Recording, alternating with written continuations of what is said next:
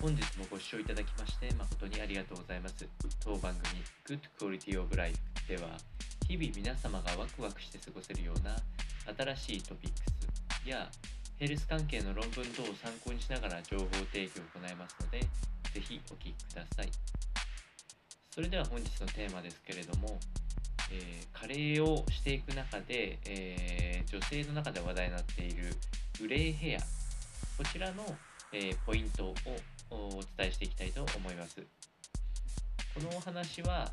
あ美容ジャーナリストで日本毛髪科学協会毛髪診断士でいらっしゃる生間氏の、えー、説明記事を参考にお伝えをしていきたいと思います。まず、グレーヘアというものについてなんですけれども、えー、流行語大賞にノミネートされたこともありまして、2018年の頃ですね、えー、白髪をあえて染めないで年齢を重ねたありのままの自分を受け入れるスタイルというふうに定義をされておりまして、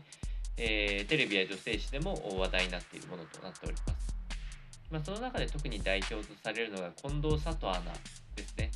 この方がグレーヘアをきれいにこなして、えー、個性を大切にする洗練された女性たちのイメージを定着させたと言われておりまして、その辺りから日本でも大きく話題になっていると思われます。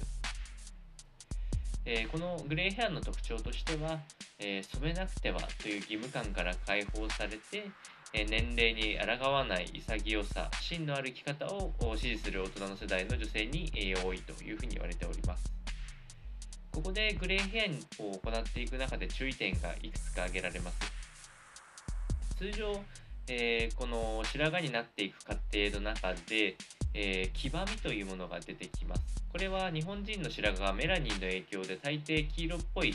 え、色が出るというふうなところからあるんですけれども、ここをメンテナンスしていかないと黄ばみというものは少し古ぼけた印象を与えてしまうという注意点が一つあります。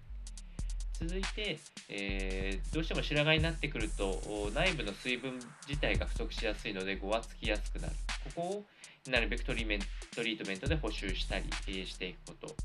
あとは長さやボリューム感というのもネックになりやすいので、えー、グレーヘアは必ず美容院等で対応しながらこなしていけると、えより良い姿でいられるのではないかと思いましたのでこちらの内容をお伝えいたしました。それでは本日の内容は以上となります。この番組の内容が少しでも面白いな気になるなと思っていただいた方は是非チャンネル登録またはフォローの方よろしくお願いいたします。それではまた次回の放送でお会いしましょう。本日もご視聴いただきまして誠にありがとうございました。